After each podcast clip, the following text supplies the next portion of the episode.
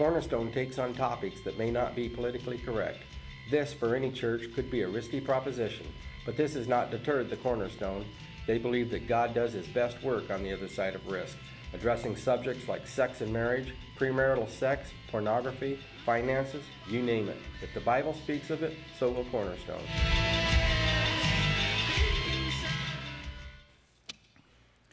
Hey, good morning. Uh, you've already heard, uh, we're celebrating this month 15 uh, years of being Cornerstone, and you guys get it. There was, there was no idea uh, when we started uh, 15 years ago that it would be uh, anything like this. our beginnings were actually pretty humble. we started in a little elementary school. you would take the tables that they used during the week in the cafeteria, and the top would flip down to the side and make kind of a back, kind of pew type thing. And then you'd uh, meet in the cafetorium, and the odor in the room was kind of a pew type thing.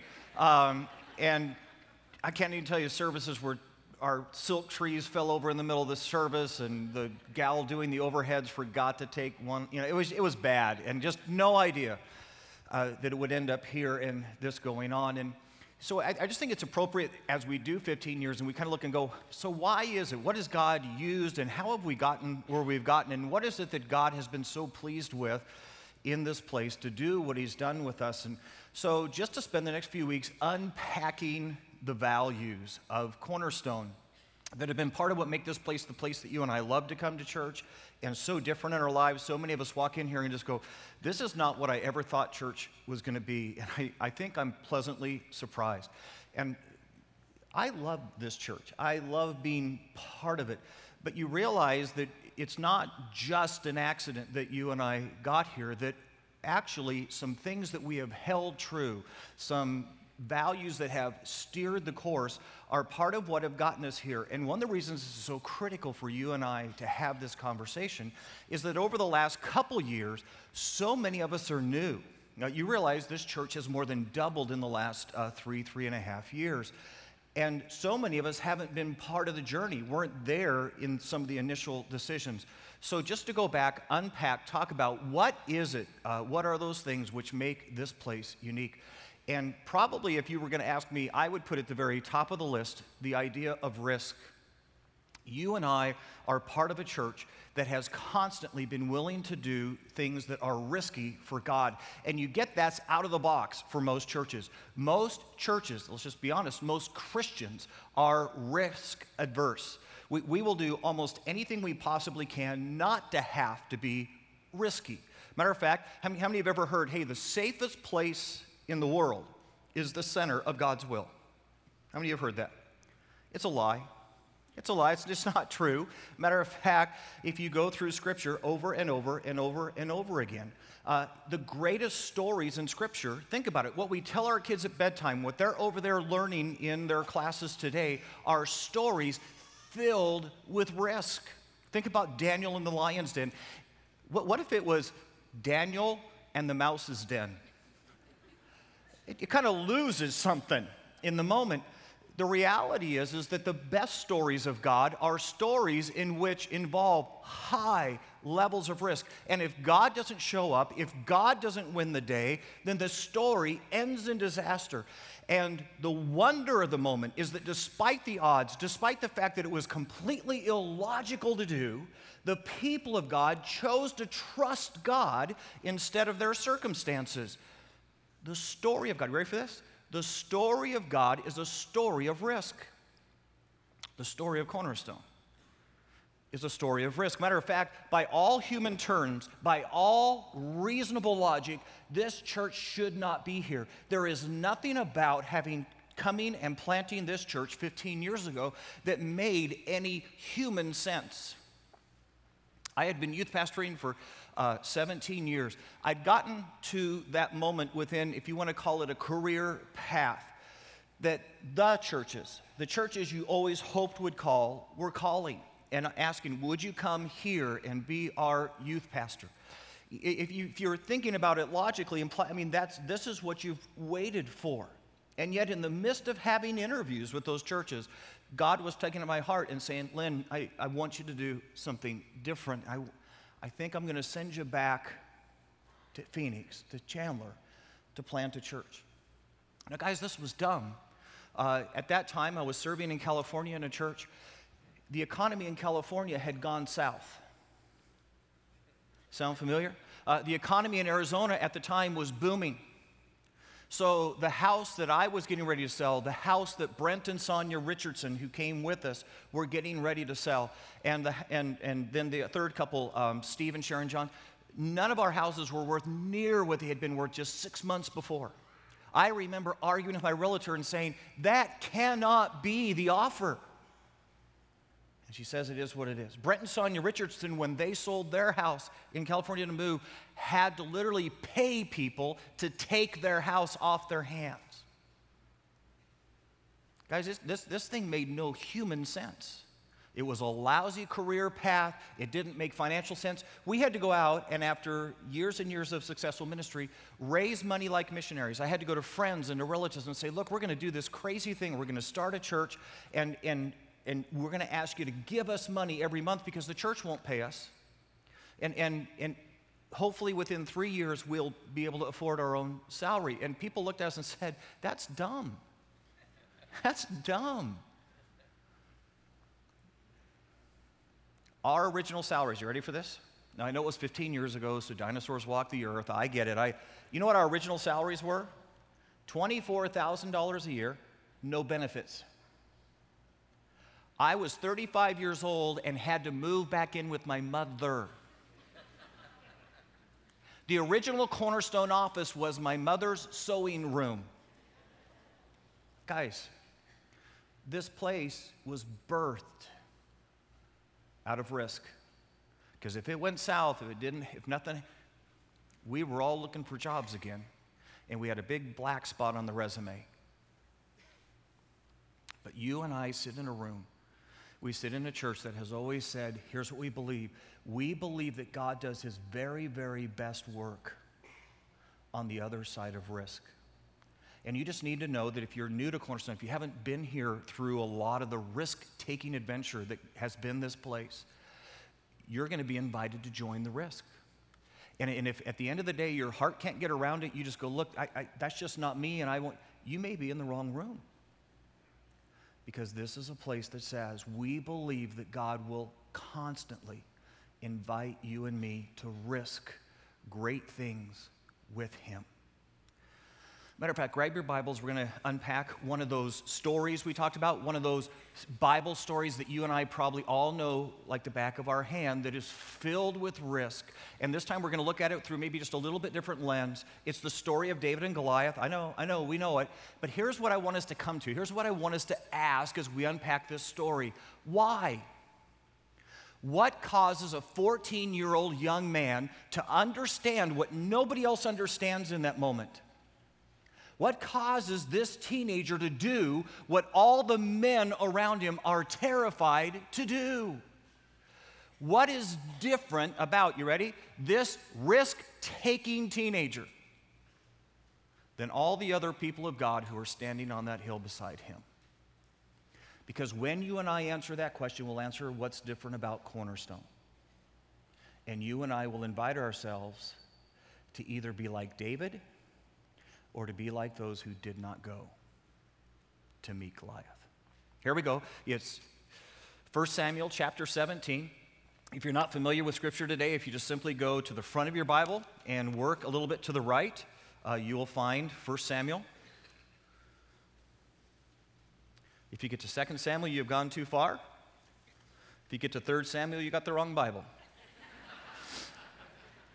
1 Samuel chapter 15. Here's how the story begins. Now, the Philistines gathered their forces for war, and they assembled in Socoh in Judah. They pitched camp in Ephes Dammim between Socoh and Azekah. Saul and the Israelites assembled camp in the valley of Elah and drew up their battle line to meet the Philistines. The Philistines occupied one hill and the Israelites the other with the valley between. Now, here's what you got to get in the moment you get that Israel didn't go to war, the war came to them. they're minding their own business. They're, they're going through their day just like they've gone through every other day, and suddenly the Philistines show up. I, you can just imagine some of the guys are sitting there going, Are you kidding me?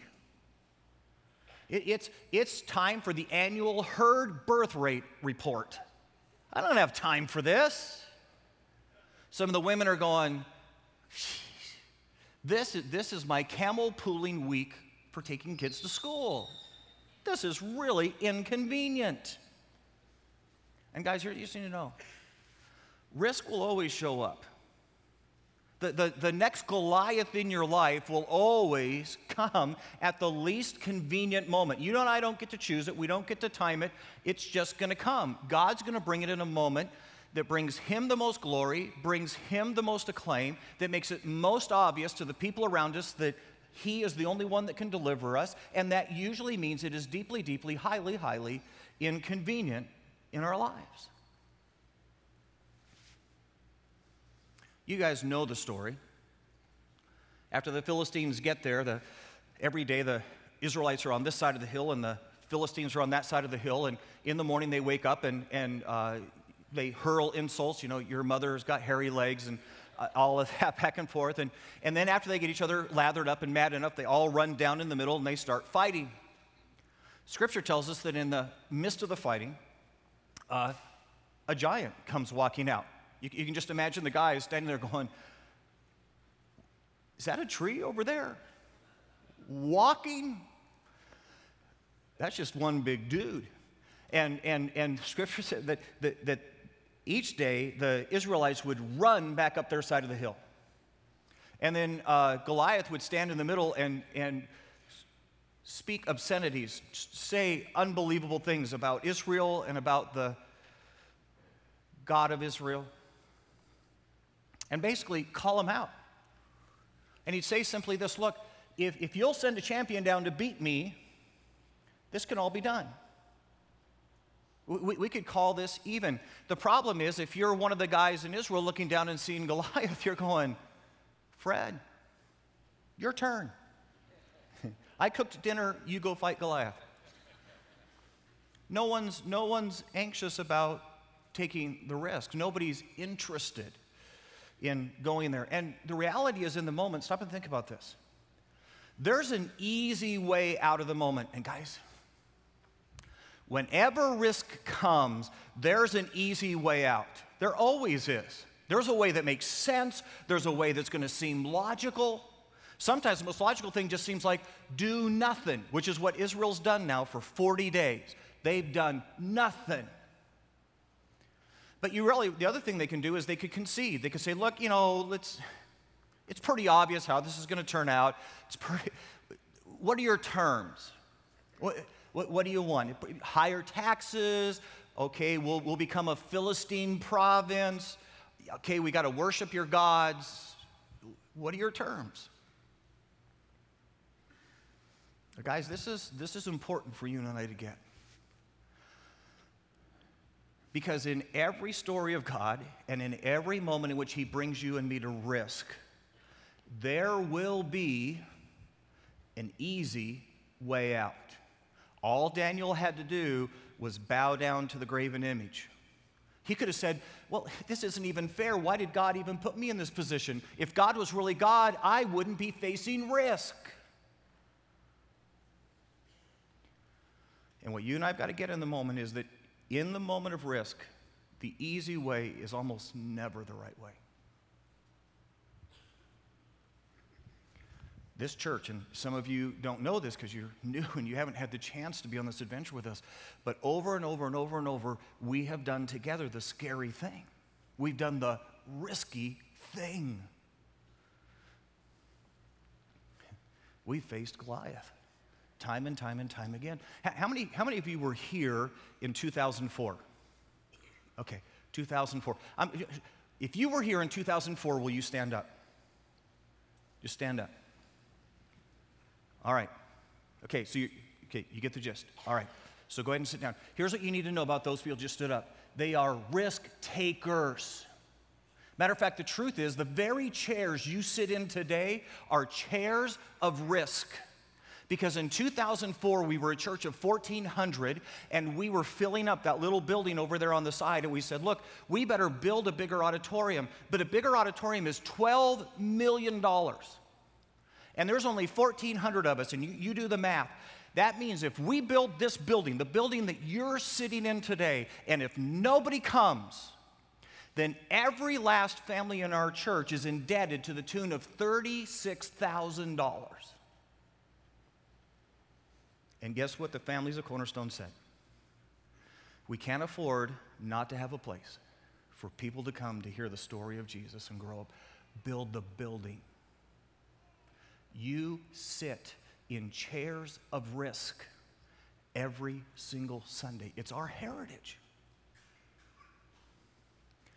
You ever wonder why we do a series like Bringing Sexy Back or MyLameSexLife.com? You realize every time we do that, we get posted on blogs. We have Christians that write all sorts of articles. All you have to do is Google the internet, take a few phone calls that are, why, why do we do that? Because we know on the other side of that risk, there are thousands and thousands of people in our community who are struggling in this area of their life, have no idea that God has answers. And you and I have been willing to live with the criticism, and you and I have been willing to take that head on and smile. When, when, when other people have said, You can't talk about that at church. And you and I have watched thousands upon thousands of lives be changed because we were a place of risk. Hey, why do we do friend days? Why do we do that? You, realize, you realize friend days are expensive, right? You realize our friends on friend Day don't come for free. Why does the church do that? You realize we've, been, we've gotten criticized too. You, realize, you get that, right? Because every single friend day, you and I see hundreds of people make decisions for Christ. And at the end of the day, we have said, it's worth the risk. Guys, You're in a room of risk. You're in a room that believes from the top of its head to the tip of its toes that God does his best work when his people have the courage to take the field against Goliath. That God's best happens on the other side of risk. Some of you that know the story know kind of what happens next. Uh, David's not even at the battle. Uh, David is the youngest of eight brothers. He's probably at the time a teenager, as best we can give accounts. And he actually has the worst job in the family. He is the sheep tender. That's what you gave to the women and to the children to do within the culture. And that's what he's doing. And yet his father comes to him and says, Look, your three oldest brothers are at war. We haven't heard boo from them. David, would you go? Would you go check on uh, your brothers and just uh, see what's going on. David gets there. And David gets there at just the right time to see the armies of Israel run down the hill again, do the little fight thing, and then see Goliath come. And now run like little girls back to their side of the hill. Goliath positions himself in the middle of the valley, begins to say horrible things about God, begins to demean the God of Israel. And young David says, Am I the only guy who hears this? It, how are we all standing by and letting this happen? How's that, how is that possible? And, and the basic attitude of the moment is no, no, no, no, guy, no, David, we get that it's wrong. It's just who wants to tackle that? That's scary out of everybody's mind. That's craziness. Matter of fact, grab your Bibles again and look with me at this conversation, this moment uh, that happens as David gets to the battlefield. It's verse 26. David asks the soldiers standing nearby, What will a man get for killing this Philistine? and ending his defiance of Israel. Who is this pagan Philistine, anyways, that he's allowed to defy the armies of the living God? You always say, isn't it wrong that we're doing nothing? Someone's got to do something, right? Look at verse 20. Look at the reaction the guys around him give him, actually his own brother, verse 28.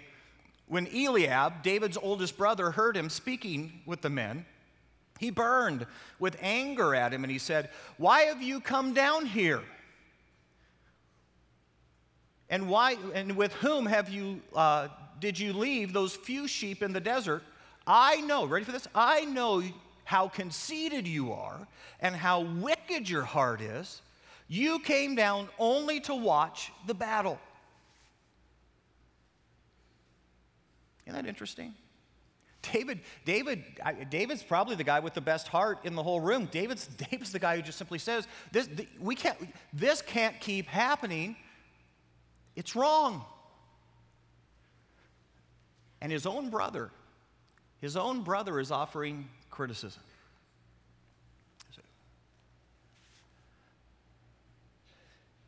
If you embrace risk, if you and I, as Cornerstone, are going to be a church that says, no, no, no, look, we're going to do what others won't do so that God can show up in ways that others won't see God show up, we'll be criticized.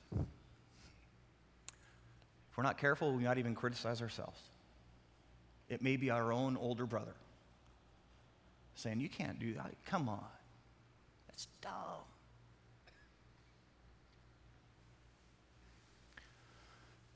You and I, you and I sit in a moment hmm, where there's a couple Goliaths on our field. And, and you and I have got to catch the moment and realize that even if we're misunderstood, even if nobody else understands, even if, even, if, even if some of our own friends sitting in the room with us right now don't get it, there are some Goliaths that you and I, as Cornerstone, better be willing to risk taking the field with because not doing anything would be wrong. I don't know how aware you guys are, but with all the budget stuff going on, and we all get what's happening with the economy, and offerings have been down, uh, you realize we, we shut down our singles department. We're a church that 30, almost 40% of our church is single. And here are people going through what may be some of the toughest moments of life alone. And only because a few of our faithful singles have gone off and held together a small Bible study is there a place for a single to go at Cornerstone. I'm pretty sure if you and I leave it that way, I'm, I'm pretty sure if we just do nothing, that would be wrong. Again, because of budget, you know, two years ago, we, our guy that was point on maturity, uh, George Bedlian, retired. You realize we've never rehired that position?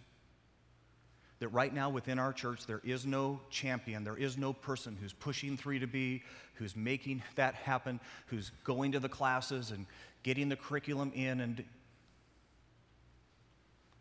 and guys, the honest truth, let's just be honest. We're not going far enough fast enough in maturity in this place.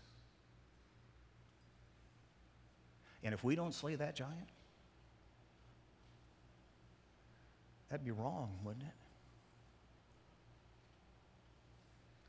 You and I've got a student ministries over there right now that's two positions down. Two positions down. And based on our current giving and our offerings right now, I don't know how we hire the positions back and our high school kids are aching, and our fifth and sixth grade kids are aching. And you and I leave that giant on the field.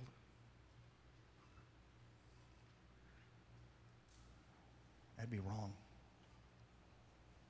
And, and the reality, what we need, what we need right now is, is, we need some Davids to take the field. We, we need some people who say, no, no, I get it. I get that being part of this room and being part of this place, and I may be new, and maybe I've come in the last three, four, five years, and so I haven't watched the sacrifice and I haven't watched the courage, but I get it.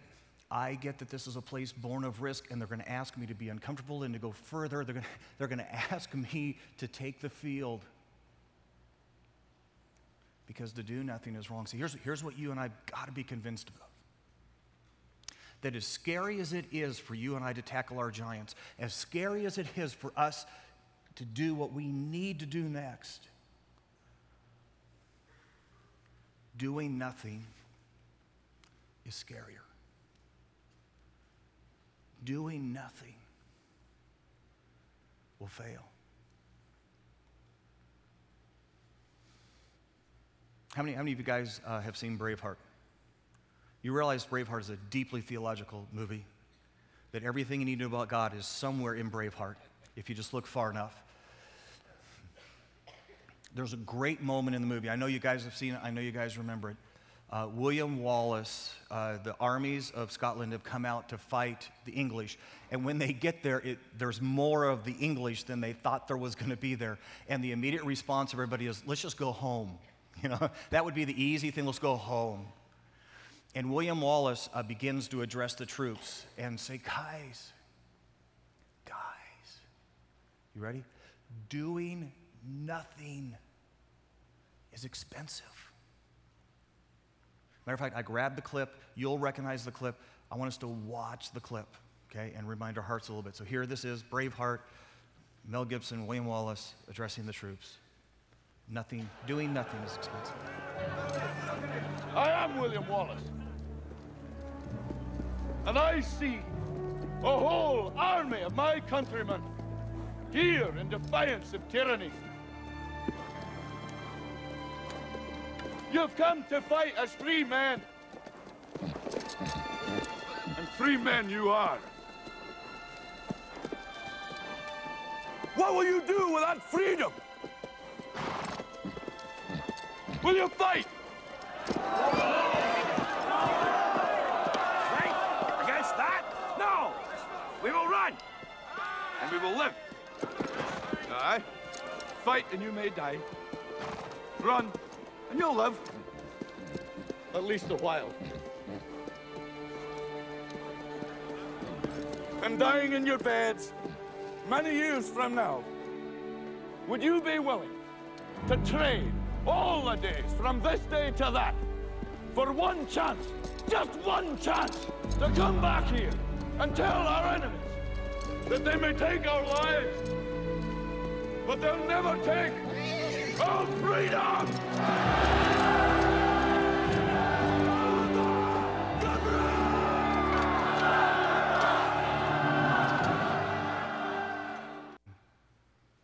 Okay, so I'm a guy, so I like that. And can I tell you the part that I love about the conversation? You get that William Wallace at the end of the day is just simply saying, guys, sometimes there's things in life that are more important than even living.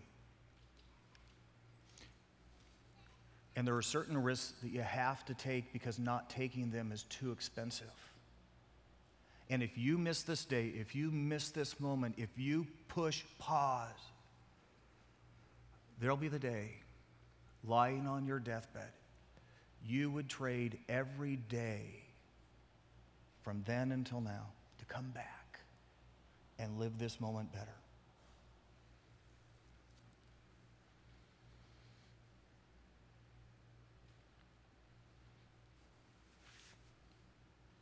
I was out visiting churches a little while back, and I visited a church here in the Phoenix area, and I'm not going to tell you the name because you'd know the church. And back in the 80s and the 90s, this place was the, I mean, it was going for God. I mean, their reputation throughout the valley was that's where God shows up. And their buildings were full, and they were, they were changing their community for Christ. And then came a moment. And the way they were doing services didn't fit anymore, times were changing. And, and the idea of, of maybe not singing hymns anymore looked really, really, really scary. The idea of letting the devil's drums into the church. And, and, and, and maybe they were going to have to change how they delivered their sermons, not change the Word of God, but just change kind of the delivery of their message. And in that moment, They said, you, you, get that, you get that some of our own people won't even understand this. We, have got people who've been longtime supporters, and, and they may be our biggest givers in the church. And we stop singing hymns, they'll leave, and so will their money. Uh, we, we, let those demon drums come in the room. Boy, the old people, they're all going to, you know.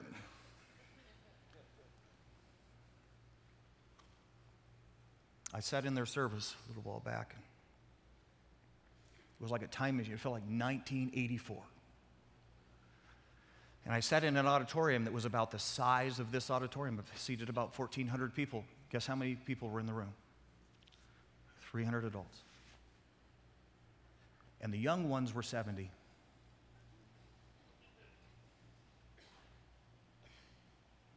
You get the moment, don't you? There came the moment they needed to take a risk. They needed to do that next thing, they, and it was terrifying. And I sat in that room and I wondered. I wondered as they sat there, because come on, I, anyone could see it. And surely those 300 people sitting in the room and looking at an ocean of empty chairs and remembering who they'd been and remembering what it had been like back when God showed up. I wonder how many of them would have traded every day from then till now to go back and this time make the right decision and risk everything for God.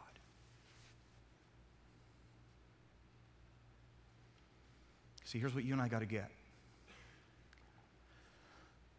Not, not taking the field, not going out and meeting our Goliaths. Guys, that's scarier. That is scarier than any Goliath we'll ever face as a church.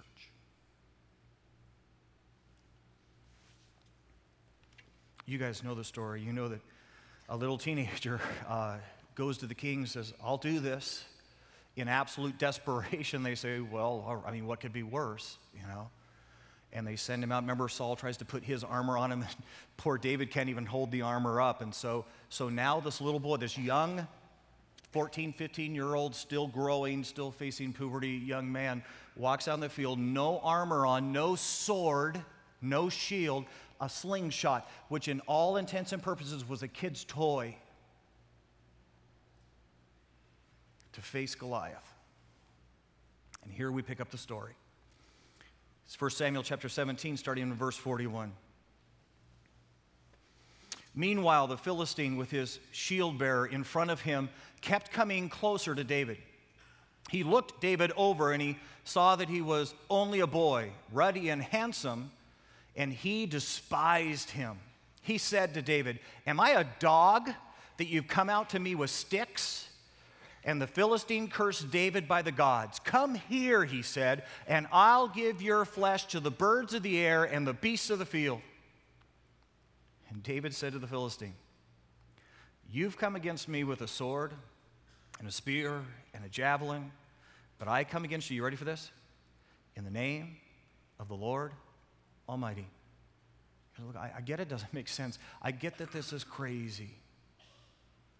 But not facing you terrifies me more. So I come today with God to do what everybody else thinks is impossible, what everybody else says is dumb, to take a risk because my God invited me to risk. The God of the armies of Israel, whom you've defied, this day the Lord will hand you over to me, and I will strike you down and cut off your head. Today I will give you the carcass of the Phil- give the carcasses of the Philistine army to the birds of the air and the beasts of the earth. The whole world will know. You ready for this? The whole world will know that there is a God in Israel because a 14-year-old boy took a risk. All those gathered here will know that it is not by the sword or the spear that the Lord saves for the battle is the Lord's, and he will give all into our hands.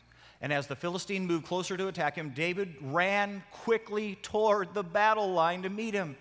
And reaching into his bag and taking out a stone, he slung it and struck the Philistine on the forehead. The stone sank into his forehead, and he fell face down on the ground. So David triumphed over the Philistine with a sling and a stone.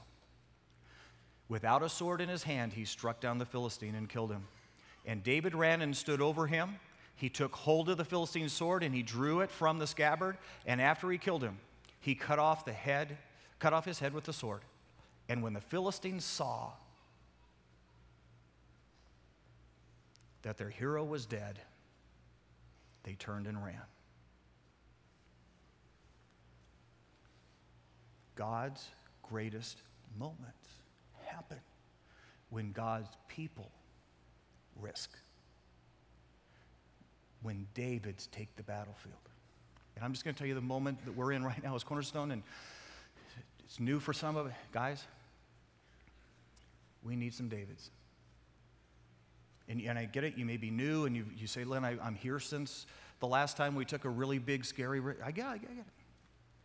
It's part of what's made this place the place we love. And we need some Davids.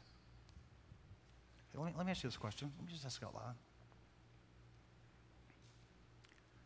We love to tell our kids the stories of the great people of the Bible, lives full of risk. Will your kids ever be able to tell your story?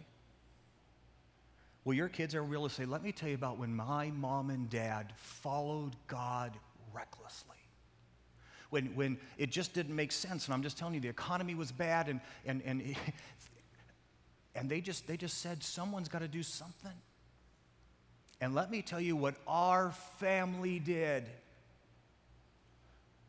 to slay Goliath.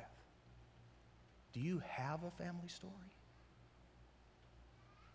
of risking?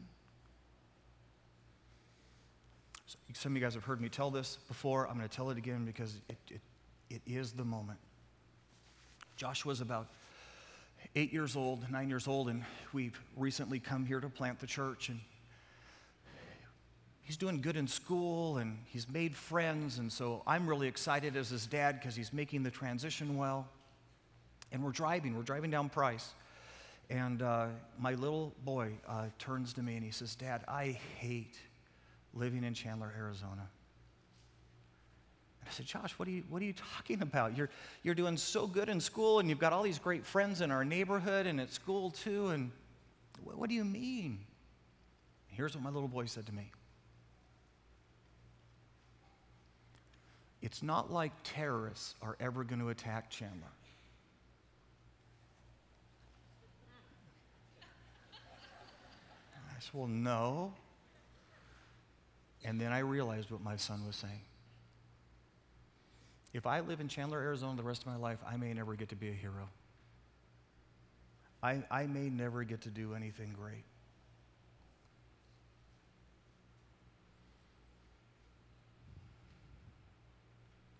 Boy, that we would have some Joshuas in the room today. That we would have some people say, no, no, no, no. I do live in Chandler, Arizona, and I'm part of an amazing and great church that takes risk, and I do have a chance. I have a chance to do something remarkable for God if, if I'll risk. It's what's made us who we are. It's what will make us who we need to be. Let's bow our heads. Hey, dear Lord Jesus, we simply come before you. And we're just going to be honest. We've, we've lived most of our lives looking for comfort. Matter of fact, we thought being a Christian meant that you were going to help us make our lives comfortable. And we were wrong. that, that following you is not safe. It's, it's full of adventure, and it's full of risk, and it's full of moments that fail if you don't show up. And over and over again, as you write your story in our, our lives, you invite us to face Goliath. You invite us to do what others won't understand and maybe even our friends would criticize, and yet those are your best moments in our lives and in our church. And God, I'm just going to ask you today would you do whatever is necessary to constantly keep Cornerstone a church of risk? a church that says if God if God brings a giant to the battlefield, we'll go meet him. We'll face him. Because our our best moments with God are when we face the Goliaths. God, I just want to pray right now. I want to pray for a singles ministry that is struggling I want to pray for high school kids and fifth and sixth grade kids who need leaders, and we're not sure how to pay for it. I want to pray for maturity here in our church. And God, there's nobody at point. It's we haven't we haven't filled that position in two years. And God, I'm just going to ask for David's. I'm going to ask for people whose hearts are filled with boldness and simply say, It's my turn. My turn to take the field. I get that's who we are. I get that's what we do here, and it's how the glory of God shows up. Be David. And I ask you this in Jesus' precious name.